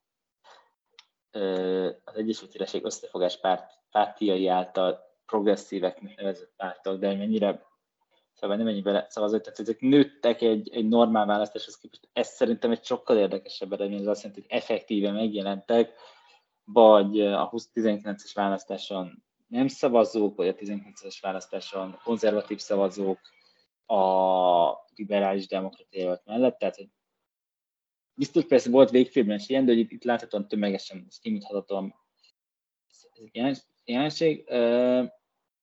Szóval szerintem én, én még mindig azt láttam, hogy azzal együtt, hogy azért valami jó esélye ezt a Tiverton Honiton a következő választáson vissza tudják szerezni a torik. Ehm, mert hát egyébként, ha megnézzük, hogy hány szavazatot kapott a, tehát hogy ezért többet kaptak ők 19 most a liberális demokrata jelölt, ezt, ezt én is láttam előre, azért egy ilyen helyen bajban vannak, és még nem is Tiverton Thornton van, ahol azt mondja, hogy konzervatív és tori képviselője volt még, nem, az már, hogy ez, az, az, az North ahol, ahol, ahol régi North Shropshire körzetben még tori is volt, de egyébként szintén ugyanúgy több, többet kapott, a, nem, nem ennyivel, mint itt, de ott is többet kapott a, a Lib Dem Labour zöld párt összeadva, mint, mint 19-ben. De, de ez problémát okozott, és ugye még Devonban vannak, vannak hagyományosan uh, Libdem, vagy egyébként még előtte liberális körzetek, tehát ez Devonban van egy hagyománya a liberális demokratákra való liberálisokról szavazásnak, meg, meg ugye általában ezen a délnyugat-Angliában, a, ugye hát ott volt a, azt is hogy hívják, tudod, a, aki, aki meg akarta öletni a férfi szeretőjét, HBO sorozat is van róla, a Hugh Grant. Ja igen, Hugh Grant, a uh, Very English Scandal a címe, Aj, ajánljuk az összes hallgatónak Hugh szóval Grant főszereplésével, és ő egy liberális politikust játszik. Ne, ez, ne ezzel érvej mellette. Jeremy Thorpe-ot játsz, egyébként egy tényleg egy érdekes történet. Hogy írjuk? Igen, aki egyébként North Devonnak volt a képviselője annak idején. De hát jó, Jeremy Thorpe, mindegy, nem, tehát egy, és egy Libdem vezető volt, egy elég biztos körzőben, amit azt hiszem talán még azután is elnyert, hogy már lehetett híreket hallani arról, hogy a férfi szeretőjét fegyverrel szeretné elintézni. Ezt is visszahozhatjuk a 70-es évekből. Hát az, az ilyen valami... politikusokat izgalmasabb lenne. Ja, Inok Powell, tessék. Nekem ő hiányzik át az évekből. A régi ja. szép idők. Ja. Amikor még, még mindent megúsztak a politikusok. Szóval... Hát egyébként ez, nem, igen, ez erős, hogy ezt megúszta, de... Igen. De, de mi emlékszünk, hogy ezt tette, úgyhogy igazából nem úszta meg. Ja, hát szóval... készült róla egy HBO sorozat, szóval azért... Ja. Az utókor emlékezett, az szerintem nem lesz annyira megengedő, mint a brit bíróság volt annak idején. De amiről még érdemes beszélni, hogy ugye a Szöret Dévi miután a liberálisok nyertek uh, itt ebben a választókerületben, nagy, tehát igazából azt mondta, hogy két dolog jött fel ajtókopogtatáskor, az egyik Boris Johnson személye volt, a másik pedig az inflációt, specifikusan abban a kontextusban, hogy ugye ez, ebben a vála- ez egy eléggé vidéki választókerület, tehát nagyon sokan autóval közlekednek, és a benzinárak so, egy komoly uh, probléma volt a, a, a kopogtatás közben. Ki lehet-e azt jelenteni, hogy most már a fő politikai téma, amit, amire választ kell találniuk a politikusoknak Nagy-Britanniában, az az infláció. Én hát azzal együtt, hogy én nem inflációnak nevezni a a kontextusban, hanem megélhetési költségek emelkedésének, már csak azért is, mert ugye, ahogy Egon említett, hogy 9% a maginfláció, nem, headline infláció, elnézést, de hogy például a benzinárak azért ennél lényegesen nagyobb arányban nőttek, hiszen ugye nekik, ugye, ahogy Orbán Viktor mondta, kinek mit intéz a kormánya, ott nincsen 480 forintos benzin, egyébként tényleg nincs, és azért a autóval járó hallgatóink nyilván tudják, hogy a, amióta van ez a piaci áras móka, azóta lehet szembesülni az tényleg egyébként 480 forintnak tényleg a közel kétszeres kellene piaci áron ott hagyni a benzinkút, vagy kell, hogyha valaki szlovák rendszámú PMV-vel jár. Tehát, hogy, hogy, hogy azért, és, és ugye ezt tegyük azért 480 is valószínűleg, ha egy éve azt mondom, hogy meg a, az lesz az Orbán mester terve, hogy 480 forinton fixálja a benzinárat, arra nekem kiröhögnek, hogy ez kurva drága. Tehát ennyit, hogy kinek mit intéz a kormánya, ugye, azért, de nem, nem mindegy. De lényeg a lényeg, hogy, hogy tényleg elég elszabadultak az az Egyesült Királyságban, mindenhol a világnak azok, tehát itt, itt, itt ez egy valós jelenség, hogy a Magyarországon ez a benzinás top rezsicsökkentés kombó az legalábbis legalábbis rövid legalábbis így közvetlenül, amikor rezsiszámlát fizetünk és vagy tankolunk, akkor azt nem veszük észre. Most az Egon azt fogja mondani, hogy de beépül az árakba, de most tényleg nem, nem ezt szeretném vitatni, de hogy az, ahogy az Egyesült Keresmény ezen napszinten szembesült, nyilván nyáron a, az energiaköltség azért általában kisebb problémát szoktak okozni, mert nem fűtünk, de az Egyesült Királyságban légkondicionálisan szoktak, villanyt is kevesebbet kell használni, stb. De a benzinál ez nagyon, és ezért, ezért csak ez azért hosszú kitérő, hogy ezért nagyon jobb a megélhetési költségekről beszélni, hiszen, hiszen, hiszen lehet, hogy a headline infláció 9%, de mondjuk egy olyan vidéki lakosnak, aki azért alapvetően mondjuk autóval kényszerül járni, mert ezeken a vidéki területeken nincs, vagy rossz a megközlekedés, ez nyilván a magyar vidéket ismerő hallgatóink számára nem, nem egy ismeretlen szituáció. Szóval, hogy ezeknek a, a tehát, hogy azoknak valószínűleg az ő személyes fogyasztói kosarában ez egy lényegesen magasabb emelkedés, és nyilván ez egy, tehát, hogy, hogy, lehet azt mondani, hogy jó, hogy a fogyasztói kosarat csak tudom, 15%-kal nőtt, de hogyha mondjuk 50-nel nőtt a benzinár, és egyébként valószínűleg még többel is nőtt egy évvel ezelőtt, az azt, azt, nagyon sűrűsen, azt azért egy napi szinten szembesülsz vele, az nem teszi jót a politikai közös. Szerintem abszolút ez az első leges probléma, és hát egyetértve egyébként azzal, amit az Egon mondott, hogy valószínűleg a Boris Johnson helyett egy másik kormányfő megkeresése idő előtt az a, az a Toriknak a választási esélyét azt növelni, de, és ahogy egyébként Ábel említett, nyilván ez is fel, felismerült ebben a, a beszámolóban. Szóval, hogy azon nem, nem tudom, hogy ki lesz ez a konzervatív, aki majd átveszi az irányítást. Johnson is, hogy mennyire fogja meggyőzni a, a lakosságot. Én azért hogy mondjam, tehát, hogy attól, hogy Boris Johnson helyett Liz Trussnak hívják a miniszterelnököt, attól még nem lesz olcsó a benzin, és hogy a konzervatív pártnak azért, hogy mondjam, tehát, hogy vagy kell az inflációra valamilyen megoldást találnia, most konzervatív pártok is persze a uh, Bank of Englandnek, illetve hát mondjuk uh, azokra a részére az inflációra, amelyek egyébként, tehát nem a, hogy mondjam, még én se vádolnám azzal a Boris Johnson, hogy miatt drága a benzin, hiszen a világon mindenhol drága. Magyarország drága lenne, ha nem lennének ezek az egyébként nyilván nem túl szofisztikált kormányzati intézkedések a benzin növekedésének megakadályozására, hogy befagyasztjuk az árát. Ez nem, nem a részben persze van, amiben a konzervatív párt hibája, de, az, de hogy egyébként egy csomó tényleg csak esjük van. Nem ők csináltak háborút Ukrajnában, hogy egy klasszikus példát mondjak.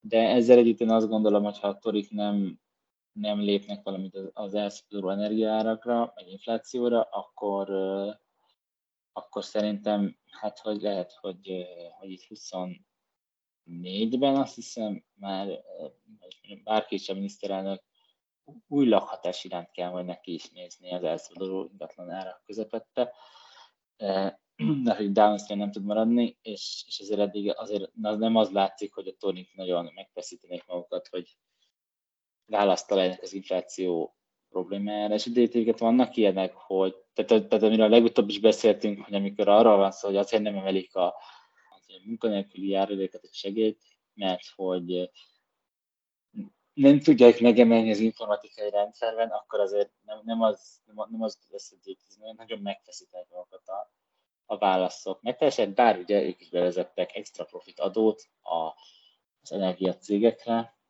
Egon jöhetsz mindjárt, és szerintem zárhatsz is, mert több problémája, több témánk már nincs.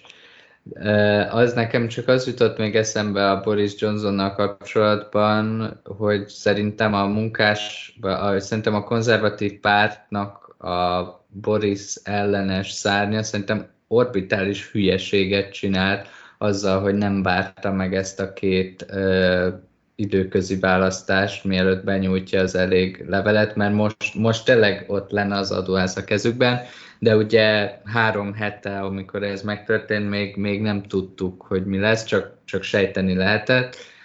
Tehát ez még egy, az utolsó lökés meg tudta volna nekik adni, és most már egy jó ideig hivatalosan nem lehet bizalmatlansági indítványt indítani. Nyilván vannak beszélgetések arról, hogy lehet, hogy meg kéne változtatni ezeket a szabályokat, de, de ha Boris Johnson magától biztos nem fog lemondani, úgyhogy szerintem óriási hülyeséget csinált a, a, ez a szárny a konzervatív pártnak. És akkor Egon esetleg erre is reagálj, meg arra is, amit az Iván mondott. Ezt nem, nem boncoltuk külön, hanem a témákba beépítettük. Ugye ez egy bizal, bizalmatlansági szavazás volt a, a párton belül, hogyha 50 valahány, nem emlékszem a pontos számra, konzervatív képviselő kezdeményezi a, a 1922-es bizottságnál a miniszterelnök eltávolítását, és ezt követően 50% plusz egy képviselő megszavazza, akkor onnantól kezdve a miniszterelnököt, vagy a, a, a konzervatív pártelnököt párton belül eltávolítják, és újat kell találni helyette, és ugye ez, ez bukott el, hiszen csak 41% szavazott rá, előbb utaltunk, csak gondoltam, elmondom még egyszer, hogy hogy, eh, hogy teljesen tiszta legyen, viszont ha tartanak egy ilyen szavazást, utána egy évig eh, nem lehet, eh, és most e, ezzel kapcsolatban fejezte ki Ábel, és ezzel együtt artikulálta az én sajnálatomat is, sokkal jobb lett volna ezt most megtartani, és bölcsebb lett volna, de hát nem ez volt a helyzet. A, ugye a, a jelenleg fogadóirodák szerint a Boris Johnson elsődleges alternatívája az a Jeremy Hunt volt egészségügyi miniszter, hogy, hogy, ő, hogy ő miért lenne rossz pártelnök, ezt nem lehetne elég sokáig ecsetelni, de hát most, most mindegy, már az adás végén vagyunk, most ebben nem menjünk bele. És a Ruandával nem is foglalkoztunk, azért az még egy külön topik lett volna. Na de infláció, mert nagyon jó volt a kérdésed, Ábel, és mélységesen elgondolkodtatott és arra jutottam, hogy a hosszas gondolkodás után, hogy fogalmam sincsen, mert nagyon régen nem láttunk olyat, hogy az infláció, mint olyan, azon túl, amit Iván elmondott, és ezzel teljesen egyetértek, hogy ez általában megélhetési kérdésként van tematizálva, de hogy konkrétan az infláció az politikai közbeszédben tematizálódjon, és most próbáltam ezen így vissza, erre így visszagondolni, és az első példa, vagy a legszemületesebb példa, ami eszembe jutott, az 1980-as választás az Egyesült Államokban, amikor a, a régen a Carterrel való versengésében konkrétan tematizálta az, infl- az inflációt, és el is lett magyarázva az embereknek, hát ugye régen ez eléggé értett a tanácsadói csapat, meg a, meg a színészi múlt kapcsán. Viszont ehhez tényleg a, kellettek a 70-es évek, és kellett kettő darab olajválság, kellett az, hogy egy tartós inflációs környezetben létezzenek egy, egy hosszú periódusban. Kellett ahhoz, hogy, hogy a, a, a magas foglalkoztatottság és magas infláció átváltson úgynevezett stagflációba, ami magas munkanélküliséget és magas inflációt jelent. Mindez arra, mindebből én arra következtetek, hogy nem evidens az, hogy, hogy a magas infláció automatikusan ahhoz vezet, hogy a, a jelenlegi kormánynak a népszerűsége az csökken, hiszen ez nagyon, so, nagyon, nagyon is függ attól, hogy az emberek ezt mennyire tudják be a, a, a kormány intézkedésének, mennyire tekintik átmeneti jelenségnek, ugye a kormányok állandóan arról beszélnek, hogy ez átmeneti, átmeneti, átmeneti, két éve mindig azt mondják, hogy átmeneti, most azt mondták, hogy jaj, akkor nem is átmeneti, hanem úgy, mondjuk úgy, hogy tartósan átmeneti, meg hasonló, szóval vannak nagyon vicces megfejtések erre erre, erre a jelenlegi helyzetre. Ennek ellenére én azt gondolom, hogy, hogy nagyon rossz irányba tartunk gazdaságpolitikailag. Rólunk, most Magyarországról nem beszélve, mert az, mert az, egy, az, egy, az egy külön katasztrófa. Tehát arra külön adást lehetne csinálni, meg cikkeket lehetne írni, nem lehetne eleget írni róla, hogy a mit zajlik, az, az mennyire rettenetes, de alapvetően a, a, a világ azt gondolom, hogy nagyon komoly finanszírozási problémákkal fognak szembesülni az Egyesült Államok és az Egyesült Királyság is és pont, pont azok miatt, amiről ma beszéltünk, és szerintem egy ilyen sztrájk, ami, ami, ami, ami van, az nagyon jó rávilágít arra, hogy mi történik akkor, hogyha egy magas infláció beépül a, a várakozásokba, hogy ez, ez mennyire kényszerpályára helyez egy kormányzatot, és ez nagyon-nagyon jó lett volna elkerülni, vagy legalábbis megtenni azt a minimális minimális dolgokat, amik, amikkel ezt el lehetett volna kerülni. Ezt a dolgot nem lehet megúszni. A helyzet az, hogy, hogy ez egy nagyon régi bölcsesség, és ideje lenne újra felfedeznünk a, a, az erről írt régi tanulmányokat, érdemes lenne újraolvasnunk a Friedmant, érdemes lenne elolvasnunk a Ludwig Erhardtnak az írásait, aki pontosan tudta, hogy az NSK konszolidációja a háborút követően nem mehet végbe úgy, hogy az inflációs helyzetet ne kezelhetnék, mert hogyha a valutának az értéke romlik, akkor az csökkenti a megtakarítási hajlandóságot, ami miatt a, a beruházások, belföldi megtakarítások által nem lehet lesznek fedezve, ami miatt felborul a fizetési mérleg, ami miatt nő a külföldi adósság, és ez az egész csak építkezik és bekulminálódik egy gazdasági katasztrófába. Ennek a dolognak az elején vagyunk, ebből politikai úgy rövid távon még nem gondolom, hogy lesz, de, de, de hosszú távon ezt, ezt, ezt, ezt baromira meg lehet szívni, és azt gondolom, hogy egy minimális tudatosság a világnak minden pontján ma, ma, el kellene. Ugye én már ajánlottam Hobson, Tegon most ajánlott Friedman, Iván ajánlja egy könyvet, és aztán elköszönünk. Oké, okay, hát én nem, nem ajánlom senkinek Friedman, amúgy se, de ez nem kötődik a mai adásunk egyik témája, nem. De én a héten beszereztem a David Graeber, David Rangro, The Dawn of Everything című ilyen anti-harariát, és eddig nagyon jó. Tehát ilyen ezt ajánlom mindenkinek. Aztán lehet, hogy már a későbbi részek nem ezek ilyen jók, de meg, meg egy nagyon érdekes, semmi köze a mai adás mai témájához, de nem készültem szakszervezési irodalomban. Meghalt Moldova György a közelmúltban, de ő sem, ő sem is, csak baloldali. Rendben, köszönöm. Moldova Györgyöt én is nagyon sajnálom egyébként hozzá kell tennem, hogy politikai hovatartozás ide vagy oda, de a Moldova György, nekem még kiskoromból olvastam a Moldovának a Kádár könyvét, és akkor nagy élmény volt, most már biztos kritikusabban fordulnék felé. Ez az egyik fő teljesítmény, a másik pedig a Kárász Robert elkészült interjú. Én emiatt a két dolog miatt állás vagyok neki, úgyhogy a Kárász Robert nem láttam, de a Havas Henrikkel készült, azt igen. Ez, ez szórakoztató. Ezzel búcsúzunk hallgatóinktól, jövünk vissza egy hónap múlva remélhetőleg, addig ki tudja, hogy mennyi lesz az infláció. Reméljük Igen, nem. számoljuk naponta, hogy vágjuk a centit, csak mindig. Igen, igen Szerintem na. csináljunk valami, valami olyan régi visszatekintős politika történeti kis epizódot. Hogy... Köszönjük a figyelmet, sziasztok! Sziasztok! sziasztok.